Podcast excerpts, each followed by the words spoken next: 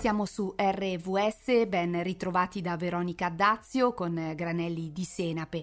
Il semino che piantiamo oggi nel terreno, per così dire, della nostra riflessione è quello del tempo e del suo valore per ciascuno di noi. Ho letto una notizia che mi ha lasciato davvero senza parole. Ogni mese passiamo 77 ore a navigare dallo smartphone, ben più il 29% rispetto a dicembre del 2019. A raccontarlo è una ricerca del Politecnico di Milano. Certo dal nostro telefonino intelligente compiamo tante azioni, acquistiamo, leggiamo, ci, fo- ci informiamo, viviamo anche dei momenti di preghiera, di meditazione, ma almeno personalmente ho spesso l'impressione di lasciarmi risucchiare da una sorta di vortice. E oggi parliamo di questo, di benessere digitale, dei rischi, dei benefici che sono connessi ai dispositivi che tanta parte hanno nella vita dei grandi e dei giovanissimi. RVS. Accendi la speranza. E questa è RVS e ci ha raggiunto al telefono Marco Fasoli, filosofo della tecnologia e delle scienze cognitive dello IUS di Pavia, eh, che eh, qualche anno fa, nel 2019, ha pubblicato per il Mulino eh, una monografia dal titolo Il benessere digitale ed è proprio questo il tema della puntata di oggi. Benvenuto, dottor Fasoli. Buongiorno, bentrovati e grazie dell'invito. Grazie a lei. Dunque, on-off, eh, online, offline, per seguire proprio eh, la traccia del, del, suo lavoro. Viviamo eh, sospesi tra eh, queste mh, due modalità sostanzialmente, soprattutto a favore della dimensione on, online. quali sono i rischi e i pericoli di una iperconnessione nella nostra vita, non solo personale ma anche relazionale? Allora, beh, da un punto di vista cognitivo direi che la, l'iperconnessione ha dei pericoli che eh, si realizzano soprattutto per esempio nella tendenza al multitasking estremo, cioè la tendenza a cercare di fare più cose contemporaneamente, che è tipica un po' dell'iperconnessione in cui siamo sempre a cavallo tra il mondo online e il mondo offline, il mondo eh, fisico, diciamo. Il problema del multitasking è che eh, non è molto positivo per quanto riguarda le performance cognitive, cioè quando cerchiamo di fare più cose contemporaneamente eh, le facciamo peggio tendenzialmente ed è anche un po' problematico per quanto riguarda la soddisfazione, cioè la frammentazione del tempo, la frammentazione dell'attività eh, continua tendenzialmente è molto meno soddisfacente invece della focalizzazione piena eh, per periodi di tempo limitati a cui segue poi un, un periodo di distrazione. E quindi sostanzialmente questo, per esempio, essere sempre a cavallo tra l'online e l'offline ha questo pericolo, cioè il pericolo di una eccessiva frammentazione. Il secondo pericolo molto diffuso oggi è quello di provare una certa insoddisfazione e diciamo che è un fenomeno abbastanza nuovo. Eh, spesso si parla di dipendenza, in realtà per fortuna dal punto di vista clinico la dipendenza è, è qualcosa di raro, esiste la dipendenza da tecnologia ma è diagnosticata solo in alcuni casi particolari e il, il fenomeno più diffuso non è una dipendenza ma un, una specie di sovraconsumo, cioè la, una insoddisfazione che viene percepita dagli utenti perché si tende a spendere troppo tempo eh, nei propri dispositivi. E ci sono diverse teorie eh, di psicologia cognitiva del perché questo è insoddisfacente. In primo luogo perché va un po' a danneggiare il nostro senso di autodeterminazione che è una componente molto importante del nostro benessere. Cioè noi stiamo bene quando sentiamo che eh, decidiamo e auto, siamo autodeterminati e de- decidiamo diciamo, coscientemente e in maniera efficace come distribuire per esempio il tempo nella nostra vita. Il fatto di essere sempre a cavallo tra l'online e l'offline e di essere molto attratti da questi dispositivi in modi a volte problematici va a creare una, va a minare diciamo, quel senso di autodeterminazione e conseguentemente a produrre una sorta di insoddisfazione. Ecco. Ecco, mm, appunto, qualche consiglio proprio per usare e non essere usati, per così dire, da questi dispositivi che ormai fanno parte della nostra vita quotidiana. Lei ha sviluppato il concetto proprio di benessere digitale, perché poi è sempre l'uso che se ne fa di questi strumenti. Ci sono diverse strategie che possono essere messe in atto per cercare di migliorare il nostro rapporto con il mondo digitale. Il, una delle più semplici, diciamo, e immediate è quella anche di tenere sotto controllo e monitorare la nostra attività online. Questo perché a volte abbiamo la percezione, per esempio, di spendere eh, troppo tempo in un'attività, abbiamo l'impressione so, di, di, controllare troppo spesso la mail o le app di messaggistica, però non abbiamo una fotografia immediata di quanto lo facciamo. E invece oggi, eh, in, in, passato servivano degli strumenti eh, specifici eh, dedicati a questo uso, in realtà diciamo, i nostri dispositivi, almeno quelli più recenti, offrono questa, eh, questa funzionalità in maniera automatica oggi e ci permette di, una modalità che ci permette di verificare quanto spen- tempo spendiamo per esempio in un'applicazione ogni giorno, ogni settimana, quante volte per esempio sblocchiamo lo smartphone ogni giorno per uh, controllare se ci sono delle notifiche.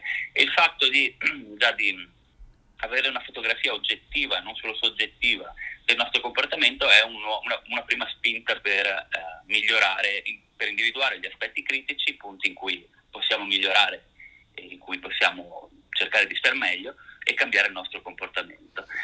La seconda cosa sicuramente è eh, la, la, capacità di sviluppare delle buone abitudini. Noi come esseri umani siamo molto abitudinari e eh, in quanto abitudinari dobbiamo eh, imparare a eh, gestire per esempio appunto questo accavallamento di tempi online e offline eh, che può essere appunto gestito attraverso eh, la creazione di buone abitudini e quindi per esempio individuare dei momenti uh, smartphone, smartphone free, cioè dei momenti in mm. cui non utilizziamo la tecnologia, per esempio durante i pasti oppure in orario serale prima di andare a letto, cioè momenti un po' più eh, delicati in cui decidiamo di dare una, un'importanza maggiore alla, alle relazioni sociali, ad altri aspetti della nostra vita e diciamo che eh, riuscire a assumere delle buone abitudini eh, appunto autonomamente, in maniera un po' anche creativa, ognuno può decidere certo. eh, quali sono i momenti che può diciamo, dedicare a se stesso e in cui può fare a meno della tecnologia. Ecco, questo è un, un altro semplice modo per per, per, riuscire insomma a non essere appunto fagocitati da questa tecnologia. Esatto. Adesso un momento di, di musica, di, di, pausa musicale e poi ci ritroviamo qui con il dottor Fasoli per approfondire questa eh, conversazione appunto sulle tecnologie che viviamo. E siamo di nuovo su RVS, io sono Veronica Dazio con la trasmissione Granelli di Senape. Eh, quest'oggi stiamo approfondendo la tematica del benessere digitale perché tutti noi nelle nostre mani abbiamo eh, uno smartphone eh, o comunque utilizziamo le tecnologie che ci aiutano senz'altro. Con il dottor Marco Fasoli che è filosofo della tecnologia e delle scienze cognitive dello IUS di Pavia stiamo proprio vedendo attorno alla sua pubblicazione Il benessere digitale eh, quali sono anche anche le buone pratiche che ci possono consentire appunto di avere un eh, equilibrio e anche una consapevolezza nell'uso eh, di eh, questi device.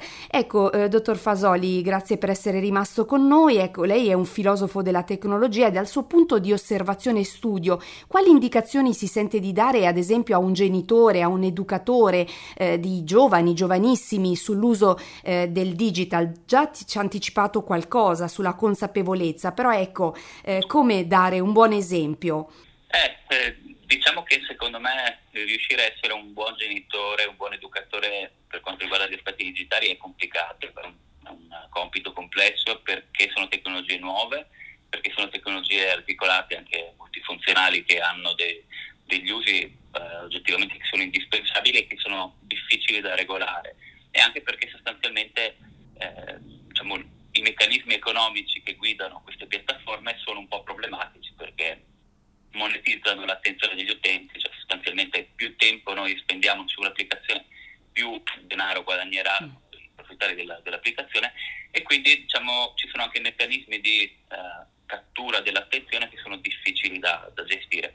Diciamo che per essere un buon genitore e un buon educatore in questo ambito, dal mio punto di vista, secondo me è necessario anche cercare di fare una, una autoformazione, cioè cercare di eh, leggere il più possibile perché sono argomenti complessi in cui non basta eh, diciamo, il buon intuito e il buon senso, ma serve andare al di là del buon senso, serve anche un po' imparare e leggere quello che, eh, che dicono su questi, su questi, argomenti proprio perché sono argomenti complessi.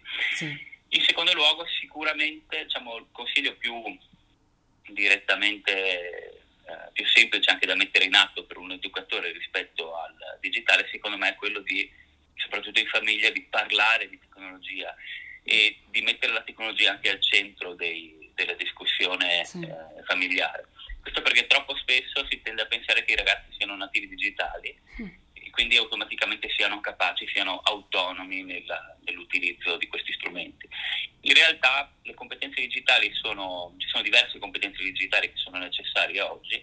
I ragazzi sono forti per quanto riguarda le competenze digitali tecniche, eh, non critiche, cioè certo. per quanto riguarda l'installazione di un'applicazione, per quanto riguarda eh, proprio l'utilizzo tecnico di uno strumento. Però ci sono altre competenze digitali critiche invece che riguardano la capacità di individuare un'informazione, valutare un'informazione in maniera critica e sono competenze che sono trasversali, che sono acquisibili solo con la maturità e con, uh, anche con l'avanzare dell'età e anche col, con lo studio, con, con la propria crescita personale e su cui assolutamente è necessario il supporto degli adulti e il confronto continuo anche in famiglia per riuscire a, eh, a far sì che, non, diciamo, che non, non, si realizzino poi quelli che sono i, i pericoli, gli aspetti critici di cui parlavamo prima, per, Certo, è chiaro, è sempre una, una, visione di consapevolezza da parte appunto de, della persona adulta che può, ehm, che può diciamo riempire anche di, eh, di, buon uso e di significato questi, questi, strumenti che poi sono positivi nella loro accezione, insomma. Sarebbe interessante approfondire ancora di più queste tematiche, magari ci torneremo eh, con molto piacere, intanto eh, rimandiamo di nuovo alla sua monografia che si chiama appunto Il benessere digitale, pubblicato per il Mulino. Grazie per essere stati con, stato con noi e alla prossima occasione. Molte grazie a voi, arrivederci, buona giornata. Prenditi tempo per pensare, perché questa è la vera forza dell'uomo. Prenditi tempo per leggere, perché questa è la vera base della saggezza. Prenditi tempo per pregare, perché questo è il maggiore potere sulla terra. Prenditi tempo per ridere, perché il riso è la musica dell'anima. Prenditi tempo per perdonare perché il giorno è troppo corto per essere egoisti. Prenditi tempo per amare ed essere amato è il privilegio dato da Dio. Prenditi tempo per essere amabile, questo è il cammino della felicità. Prenditi tempo per vivere. Pablo Neruda. E come abbiamo ascoltato qualche istante fa, le tecnologie sono preziose, ma eh, tutto dipende dall'uso che se ne fa. Il tempo che dedichiamo loro è eh, un dono inestimabile che non va disperso, che non torna più. E prima di salutarci vi segnalo una iniziativa che in qualche modo ci può aiutare a mettere a frutto anche il valore del tempo. Oggi infatti 25 settembre si celebra la giornata dei sogni, il World Dream Day e l'invito è quello di eh, incoraggiare, motivare gli altri a raccogliere eh, idee, obiettivi, sogni e a condividerli usando l'hashtag che è il cancelletto eh, tanto noto e diffuso sui canali social World Dream Day. Bene, siamo giunti alla fine di questa nuova puntata di Granelli di Senape, grazie per essere stati con me, con Veronica Dazio, buona continuazione qui su RVS.